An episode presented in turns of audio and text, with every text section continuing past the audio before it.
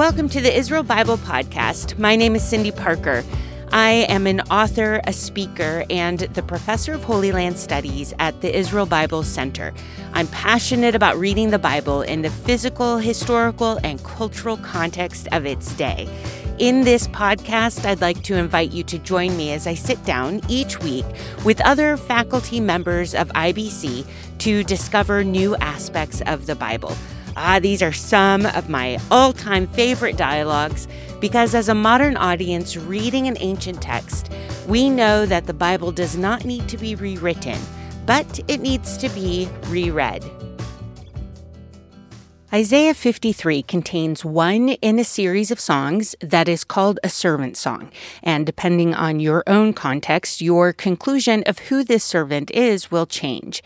Last week, Dr. Yeshaya Gruber, Dr. Tupa Guerra, and Dr. Nicholas Schaser, who are all part of IBC's faculty, discussed the many interpretations of the identity of the servant. And when we read through 2nd Isaiah, we see this identity can be anything from the collective identity of Israel to one individual. This week, our same panel is going to discuss how other ancient writers understood Isaiah 53. Last week, we talked about some of the ambiguity in the text, and Dr. Tupa Guerra mentioned the Dead Sea Scrolls. So let's start there. You may know the history of these scrolls. They were found by Bedouin in 1946 and then collected and analyzed by scholars until about 1956. What is still a mystery to us, despite all of our study, is who were the original owners of the scrolls and why were they stored in the caves around the Dead Sea. Now, there are lots of theories on this, and that should probably be its own podcast episode. One of the things the scrolls do reflect is the fact that Judaism of Second Temple period was not just one great organized religion. We should really be talking about the Judaisms, plural, of that time as different groups interpreted and practiced their faith in very different ways. Dr. Guerra is going to get us started today by talking about what we learn about the interpretation of Isaiah 53 from the Dead Sea Scrolls. Lean in and enjoy the conversation.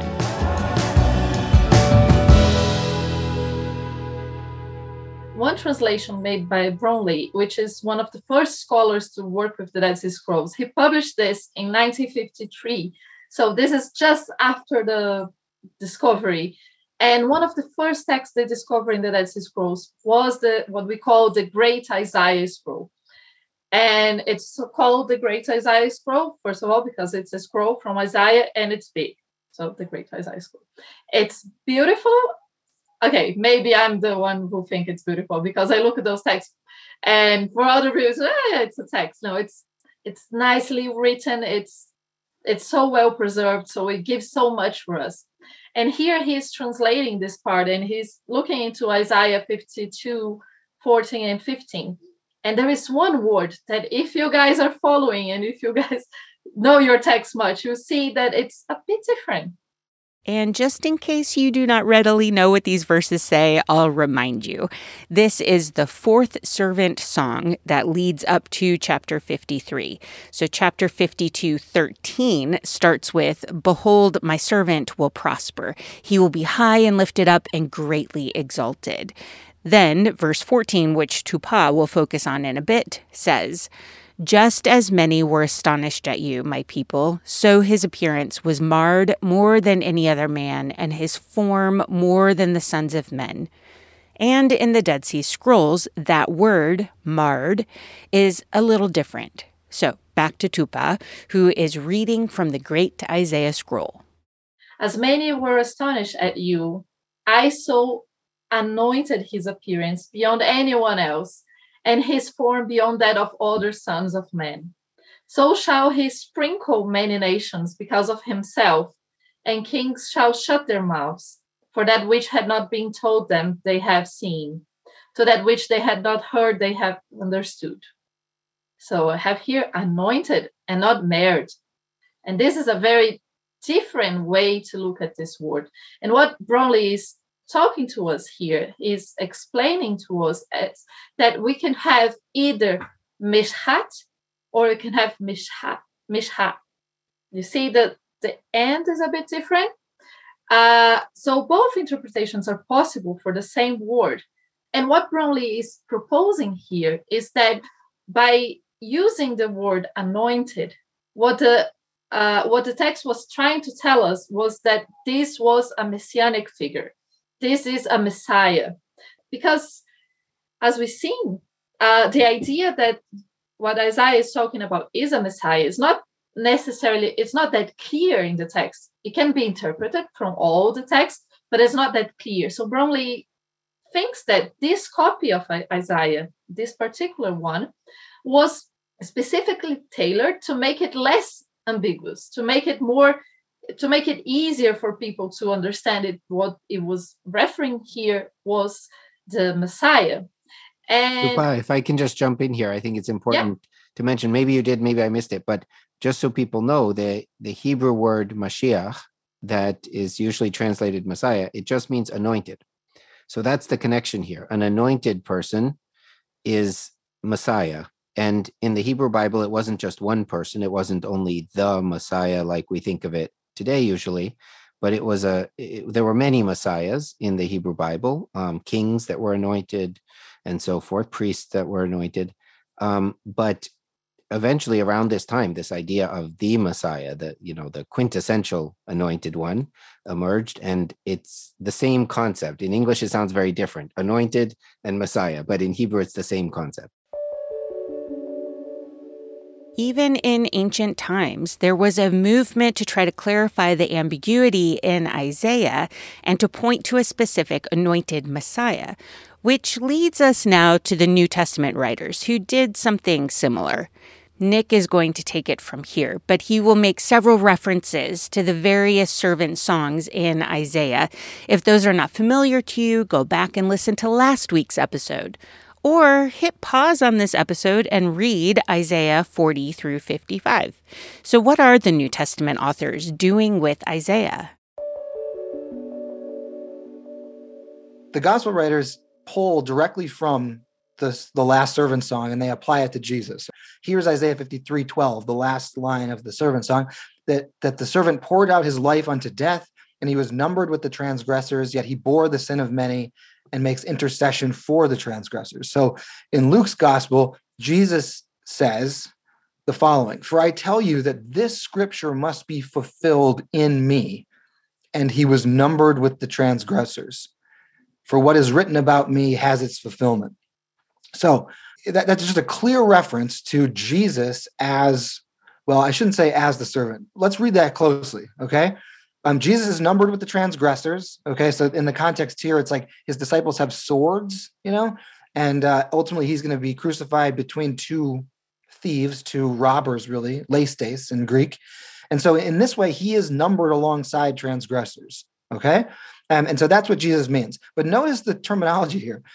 I tell you that this scripture, that's Isaiah 53 12, must be fulfilled in me.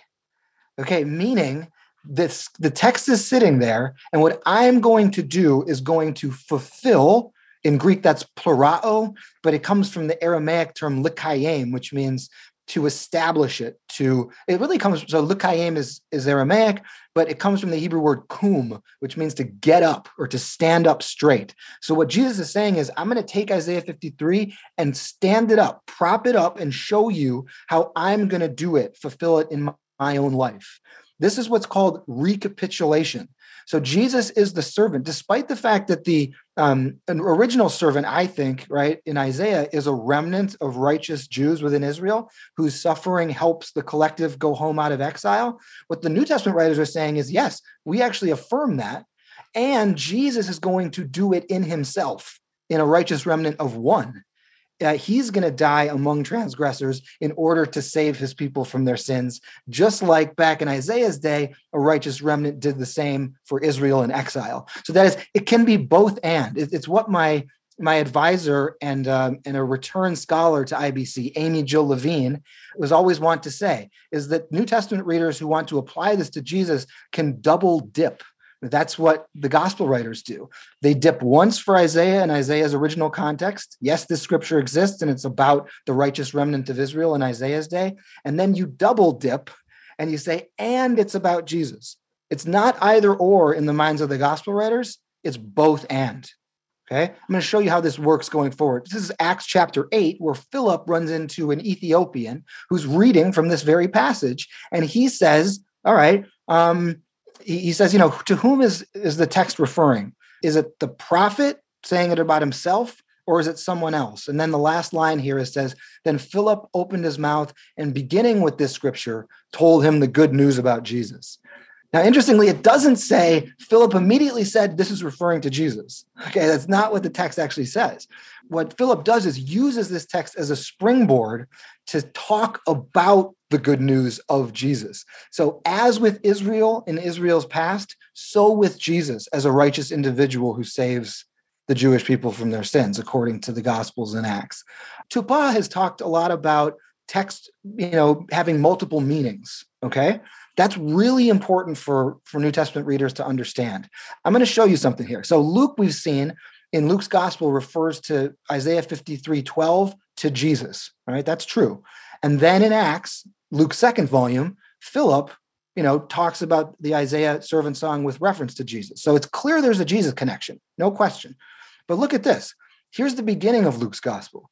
At the outset of Luke's gospel, Mary says in the Magnificat, God has helped his servant Israel, the collective people, in remembrance of his mercy, as he spoke to our ancestors, to Abraham, and to his offspring forever. That is a textual allusion to the first reference to the servant in Isaiah 41. You are Israel, my servant, Jacob, whom I have chosen, the offspring of Abraham. You see how all that language reappears at the beginning of Luke with Mary's declaration? So, here, right at the beginning of Luke's gospel, the servant of the Lord in Isaiah 41 is the people of Israel as a whole, the collective, just like it is in Isaiah 41. All right. And it's Jesus. You see that? It's both and at the same time. Here is um, Isaiah 49 6, which we looked at. I'll make you as a light for the nations or a light of nations, that my salvation might reach to the end of the earth. That That's a reference to the suffering servant of Isaiah. Look how Luke uses it in Acts 13. Paul and Barnabas spoke out boldly, saying, The Lord has commanded us, the two of us, saying, I have made you a light for the nations, that you may bring my salvation to the ends of the earth. So in Acts, Paul and Barnabas say that the Isaiah 49 servant is them. they are fulfilling what the servant did in Israel's past. So that is all to say there are multiple reference by one author, that's Luke, the, the writer of the Gospel and Acts, multiple reference for the identity of the servant. And the writer is not bothered about this. okay? So to just to go back to Tupa's point, in Jewish thought, multiple texts can have multiple meanings and refer to more than one person. Okay, let's let's just summarize what I've done here with the New Testament. Luke, the writer of Luke Acts, equates the suffering servant with four different figures: Jesus, Israel, the, the nation, Paul, and Barnabas. So, if the same New Testament author can use the servant songs with reference to more than one figure, the insistence among many Christian apologists that the servant only and specifically right, only refers to Jesus is misplaced. I would go so far as to call it unbiblical because Luke doesn't do that. Luke does not silo the servant and Jesus alone, but but uses those servant texts to refer, refer to multiple reference. Now, at the same time, the insistence among certain Jewish groups, okay, there, there's certain groups who are like, you know, you've got Christian apologists that say it's only Jesus and they dig their heels into the ground. You've got, you know, Jewish groups who also say it can't be Jesus. But here's the thing to say it can't be Jesus, I, I would say that's equally problematic because in Jewish tradition, there's all sorts of options that the rabbis talk about for the identity. We've seen some of them, the nation of Israel, Moses and other rabbinic tra- uh, traditions, uh, Jeremiah, we've talked about, Rabbi Akiva, a very famous rabbi in Jewish tradition, he is equated in the Talmud with the servant on some level. Or indeed, as we saw with the Targum right at the beginning of our, of our talk, the Targum says it's the Messiah. You know what? There are other options too in Jewish tradition.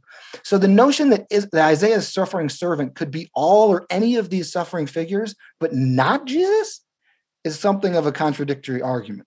Nick, um, I think that this both and thinking comes up all the time when you really dig into biblical texts. And and that's one of the biggest differences maybe between looking at the the text in their original context whether we're talking about a prophet like isaiah or for for that matter a text like genesis or exodus or even the gospels later the dead sea scrolls it's a big difference between that ancient mindset and type of literature and the way that many people think today in our modern very western influenced usually world um, where we're looking for the answer. They're written in a completely different style and there very often is this both and thinking that I think is really important. I would just say that it's actually incumbent upon the Bible reader, the person who takes the Bible seriously, to actually bow to that both and framework. I know it hurts the modern mind sometimes to do that, but it's it's absolutely imperative actually. You can't get around it because clearly the servant is Israel, right? The nation sometimes in those texts in Isaiah. Clearly it's a righteous remnant that's that helps Israel, all right, that doesn't deserve suffering. And then also the New Testament writers, look at also Jeremiah, okay, we saw the comparative between Jeremiah. That stuff is in there. The text says what it says. So it's not wrong to equate the servant with these different figures or or entities. It's also not wrong to equate the servant with Jesus because the gospel writers make that claim explicit, right? Make that assertion, that parallel explicit. In fact, Jesus only makes sense, all right, insofar as he recapitulates what Isaiah has said about Israel's history.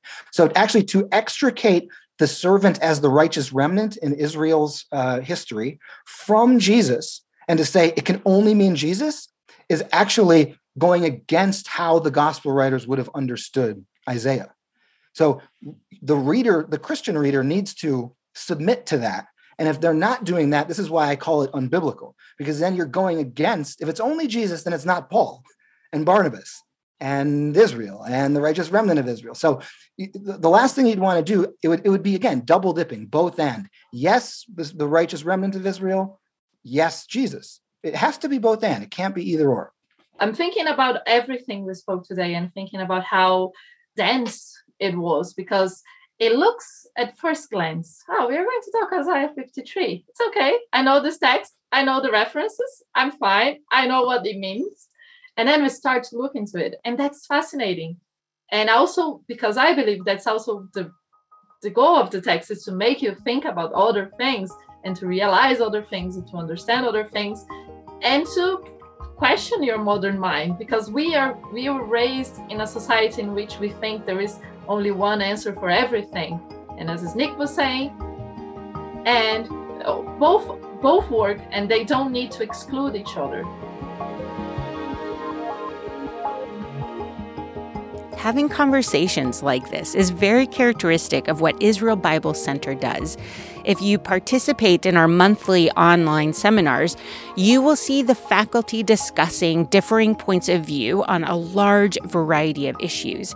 And if you like these kind of conversations and are not yet connected to the vast resources of IBC, consider enrolling as a student. From the comfort of your own home and at your own pace, you can take classes and within a year earn a certificate in Jewish context and culture. Thank you to Jeremy McDonald from Mason Jar Music for editing, mixing, and adding in all the good music. And thank you for hanging out with me and being curious about all things Bible related.